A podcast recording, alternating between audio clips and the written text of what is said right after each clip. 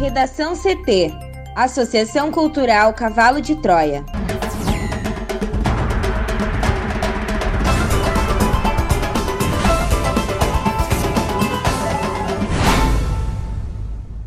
Agora, no Redação CT.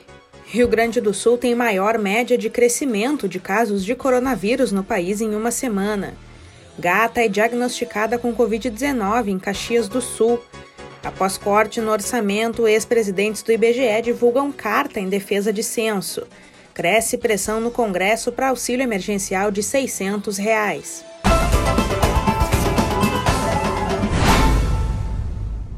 Eu sou a jornalista Amanda Hammermiller, este é o Redação CT, da Associação Cultural Cavalo de Troia. Tempo instável em Porto Alegre, a temperatura é de 22 graus. Boa tarde. E o tempo segue instável no Rio Grande do Sul nesta terça-feira. Com isso, as temperaturas ficam um pouco mais baixas. Na capital, a máxima é de 25 graus. A previsão do tempo completa daqui a pouco. Rio Grande do Sul tem maior média de crescimento de casos de coronavírus no país em uma semana. A repórter Juliana Preto traz mais informações. Os dados mais recentes do monitoramento do coronavírus mantêm o Rio Grande do Sul em uma incômoda posição como um dos epicentros globais da pandemia de Covid-19. A média de novos casos contabilizados nos sete dias anteriores a essa segunda-feira coloca os gaúchos na primeira posição do ranking de crescimento da doença no Brasil, um dos países mais afetados pelo vírus na atualidade. Além disso, o estado fica na segunda posição nacional pelo número acumulados de óbitos por 100 mil habitantes nesse mesmo período, atrás apenas de Rondônia. O número de diagnósticos confirmados de Covid-19 cresceu em uma média de 0,9% ao dia, contra um patamar nacional de 0,63%, conforme o boletim divulgado pelo Comitê de Dados do Piratini. O comitê lembra que as cifras estão apresentadas por data de registro, sujeitas a flutuações e a subnotificação em alguns estados. O infectologista e professor da URGS, Alexandre Zavascki, fez um cálculo envolvendo os óbitos, que são o indicador mais preciso para confirmar a difícil situação do estado no momento em que o governo autorizou a volta da cogestão no sistema de distanciamento controlado e também a reabertura de parte da economia sob regras sanitárias. No caso, Amanda, se a taxa de vítimas registrada nesta semana no Rio Grande do Sul fosse aplicada a todo o Brasil, a média diária de mortes por coronavírus superaria 5 mil vítimas em todo o território nacional.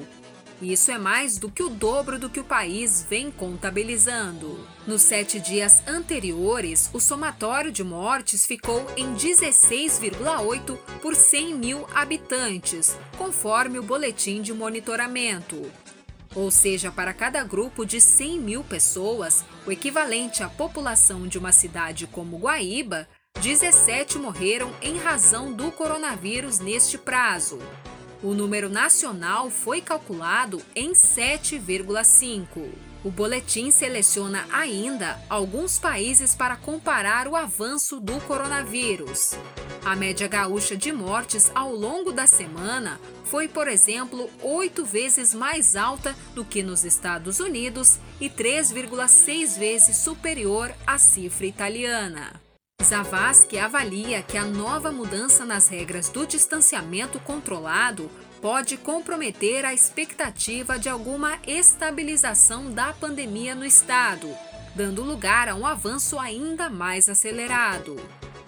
Ao defender a volta da cogestão, o governador Eduardo Leite sustentou na semana passada que a taxa de contágio pelo vírus baixou de 2,35 para 1,41 graças à adoção da bandeira preta. E que a retomada parcial das atividades não é um, entre aspas, libera geral, mas um modelo com restrições severas e fiscalização. Ainda assim, Amanda, até às 3 horas da tarde de ontem, a taxa geral de ocupação em unidades de terapia intensiva de hospitais públicos e privados seguia acima da capacidade prevista no Rio Grande do Sul, com uma média de 107% de leitos em uso, o que envolve a utilização de espaços em caráter emergencial. Gata é diagnosticada com Covid-19 em Caxias do Sul. Thaís Uchoa. O caso de uma gata infectada com coronavírus em Caxias do Sul, na Serra Gaúcha, foi notificado pela Divisão de Vigilância Ambiental em Saúde do Rio Grande do Sul à Superintendência Federal de Agricultura, Pecuária e Abastecimento na última quinta-feira. O diagnóstico aconteceu em 5 de março, conforme a pasta, após os proprietários contraírem a Covid-19. Segundo a vigilância, no dia 18 de fevereiro, em torno de duas semanas após o diagnóstico positivo dos tutores, eles levaram a felina de dois anos de idade para um atendimento veterinário. No exame clínico, o animal apresentou quadro de falta de ar, ronquidão, tosse, perda de apetite e leve perda de peso, conforme o relatório. Além disso, o documento indica que o exame radiológico revelou quadro inflamatório pulmonar compatível com as patologias de caráter infeccioso. Foi coletada então uma amostra da gata e realizado um teste RT-PCR pela Universidade de Caxias do Sul. Em 5 de março, o relatório molecular foi positivo e a contraprova foi confirmada pela Universidade Fevale. Segundo o professor André Felipe Streck, coordenador do Laboratório de Diagnóstico em Medicina Veterinária da UX, responsável pelo diagnóstico, esse é um caso raríssimo, mas que não significa que não devemos ter cuidados. Ele reforça que até hoje não foi verificado nenhum reporte que esse vírus seja transmitido para seres humanos. A gata teve piora do quadro, necessitando apoio respiratório cerca de uma semana depois. Ela foi internada por quatro dias, apresentou melhora e foi liberada para seguir tratamento em casa. Outros dois gatos que dividem a mesma residência não apresentaram sintomas, mas também tiveram amostras coletadas para exames. Os resultados ainda não retornaram. Streck acredita que esse fato se deu por diferenças no sistema imune dos animais. Ele diz que possivelmente o indivíduo que foi afetado estava em uma situação de queda imunológica por algum motivo ou ainda questões genéticas envolvidas especificamente quanto à resposta viral, mas que esses casos necessitam de estudo para que se possa ter uma noção melhor. A UX e a Fevale farão ainda o sequenciamento genético da amostra do vírus para determinar qual a variante se a P1, a predominante no estado neste momento, ou outras modificações de aminoácidos. O professor lembra que os animais não transmitem, mas sim podem ser vítimas da doença, por isso o cuidado. Em outubro do ano passado, em Cuiabá, no Mato Grosso, uma gata de estimação também contraiu a doença dos tutores. O animal testou positivo pelo exame molecular feito na Universidade Federal do Mato Grosso. Já em fevereiro deste ano, um cão da raça Boxer foi diagnosticado com a doença em Belo Horizonte, Minas Gerais. Ele convive com uma família que testou positivo para a doença. À época, uma pesquisa nacional já havia identificado 11 animais com coronavírus no país. Além desses dois animais, quatro cães e um gato em Curitiba, dois gatos na região metropolitana de Recife e um cão e um gato em Campo Grande. Depois, em março, uma pesquisa realizada pela Universidade Federal Rural de Pernambuco, em parceria com outras instituições do Brasil, também confirmou outros dois casos de coronavírus em gatos no estado. Embora um animal infectado seja um caso isolado e raro de ocorrer, os pesquisadores da área das ciências da vida da UX destacam que a recomendação é que os tutores cuidem de seus animais de estimação, mantendo medidas básicas de higiene, como lavar as mãos antes de estar perto e manusear os animais, a comida ou seus utensílios.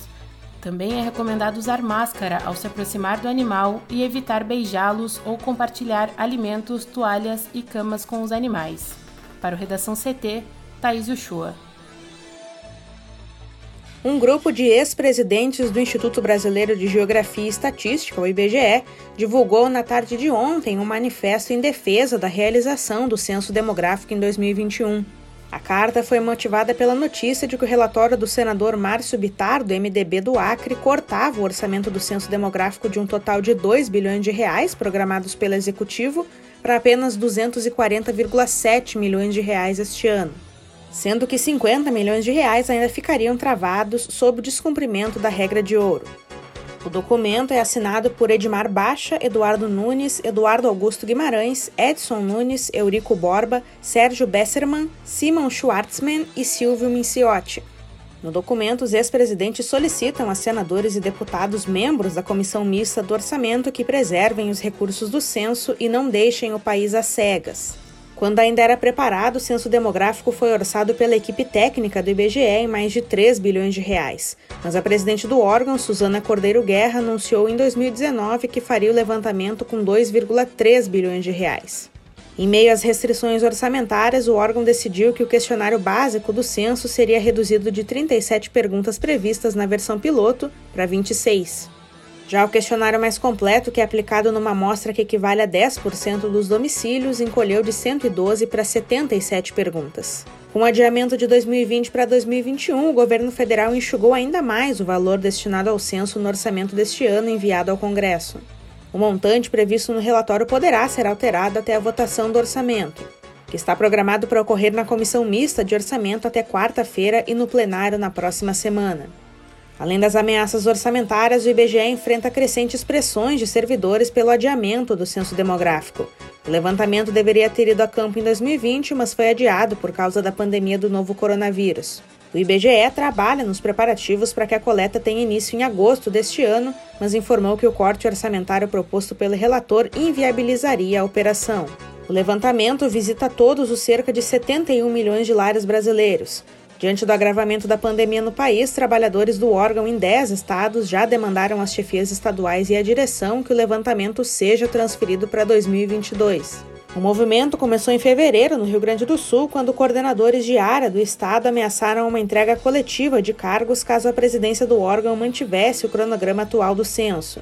Servidores na Bahia, Maranhão, Roraima, Paraná, São Paulo, Paraíba, Goiás, Sergipe e Espírito Santo também encaminharam às chefias estaduais e à direção do IBGE pedidos de adiamento do censo, segundo o Sindicato Nacional de Funcionários do Instituto.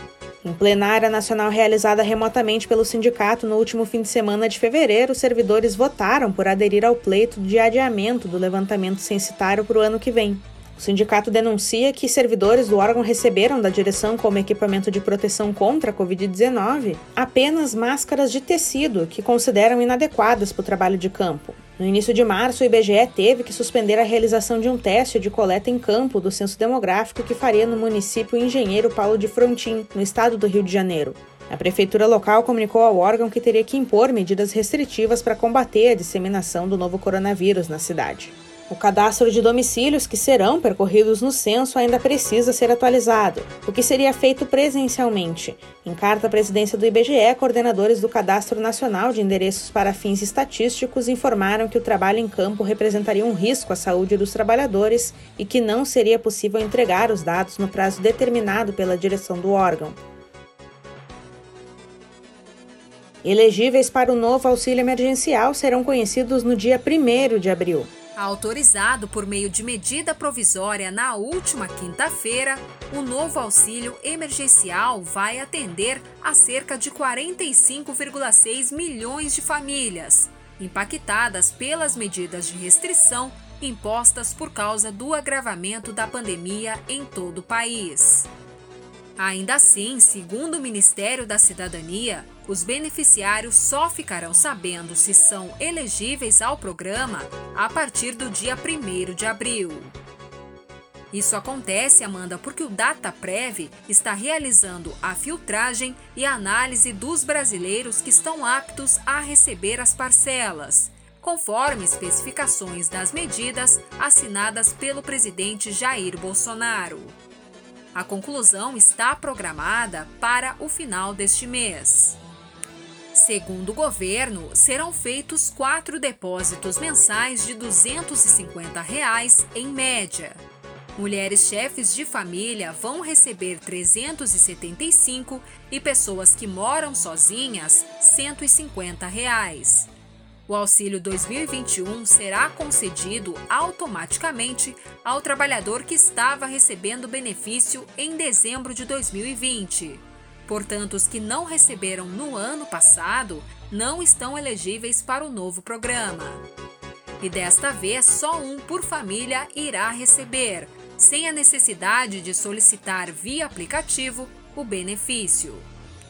Relembrando que serão 45,6 milhões de famílias contempladas em um investimento de aproximadamente 43 bilhões de reais do orçamento da União. No ano passado, o governo gastou 295 bilhões de reais com o auxílio. O Ministério da Cidadania informou nesta segunda-feira, por meio da assessoria de comunicação, que os pagamentos começarão a ser feitos no início de abril, possivelmente no dia 5. O calendário dos depósitos ainda está sendo fechado pelo governo federal e deve ser divulgado no início da próxima semana, a depender do aval do presidente da República. Os beneficiários do Bolsa Família receberão conforme o calendário normal do programa, que em abril tem pagamentos a partir do dia 16. Para o Redação CT, Juliana Preto. E cresce a pressão no Congresso Nacional para elevar para 600 reais a nova rodada de auxílio emergencial. Parlamentares estão tentando elevar o valor apresentando emendas ao texto. Desde que a medida chegou no Congresso, emendas para aumentar o valor já foram protocoladas. Entre os autores estão José Nelto, do Podemos de Goiás, Elias Vaz, do PSB de Goiás e José Guimarães, do PT do Ceará. O texto de Nelto, por exemplo, restabelece o valor inicial de 600 reais e recria o benefício até o fim da pandemia de Covid-19 no país. O vice-líder do Podemos na Câmara criticou a atual quantia do auxílio, que considera pouco se considerada a aceleração da inflação no país. Nelto argumenta que sem vacinas o auxílio emergencial se tornou a mais importante medida econômica para manter as pessoas em casa com alguma condição de sobreviver ao vírus e à fome. O presidente da Câmara dos Deputados, Arthur Lira, o presidente do Senado Federal, Rodrigo Pacheco, e o Palácio do Planalto articulam para deixar a MP do auxílio emergencial caducar isso porque, caso seja votada, há o risco de o valor aumentar justamente na votação dessas emendas apresentadas. Por se tratar de MP, a medida tem 120 dias para ser votada, mas, como entra em vigor na data da publicação, ela perderá a validade depois que os pagamentos da nova rodada do auxílio emergencial já tiverem sido feitos, sem, portanto, prejuízo ao que já foi anunciado.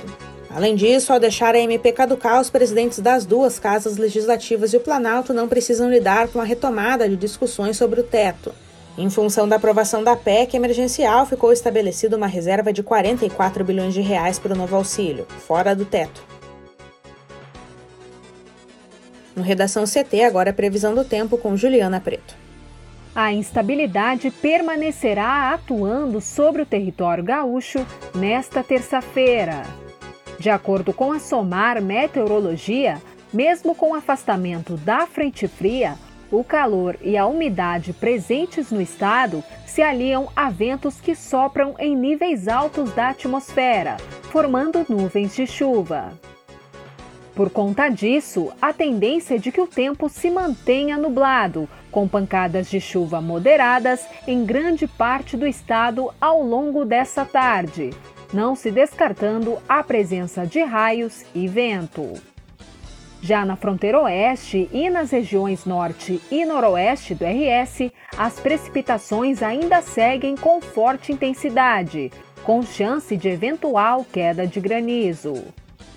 Com a nebulosidade, as temperaturas hoje ficam um pouco mais baixas, chegando a 29 graus em Garruchos, na fronteira oeste. Em Porto Alegre, a máxima fica em 25 graus e a previsão é de chuva. Já amanhã, quarta-feira, a instabilidade se mantém em grande parte do território gaúcho, com precipitações moderadas e rajadas de vento à tarde. Redação CT. Apresentação Amanda Hammermiller. Colaboração Juliana Preto e Thaís Uchoa uma produção da Associação Cultural Cavalo de Troia com apoio da Fundação Laro Campos e Marielle Franco. Próxima edição amanhã. Boa tarde.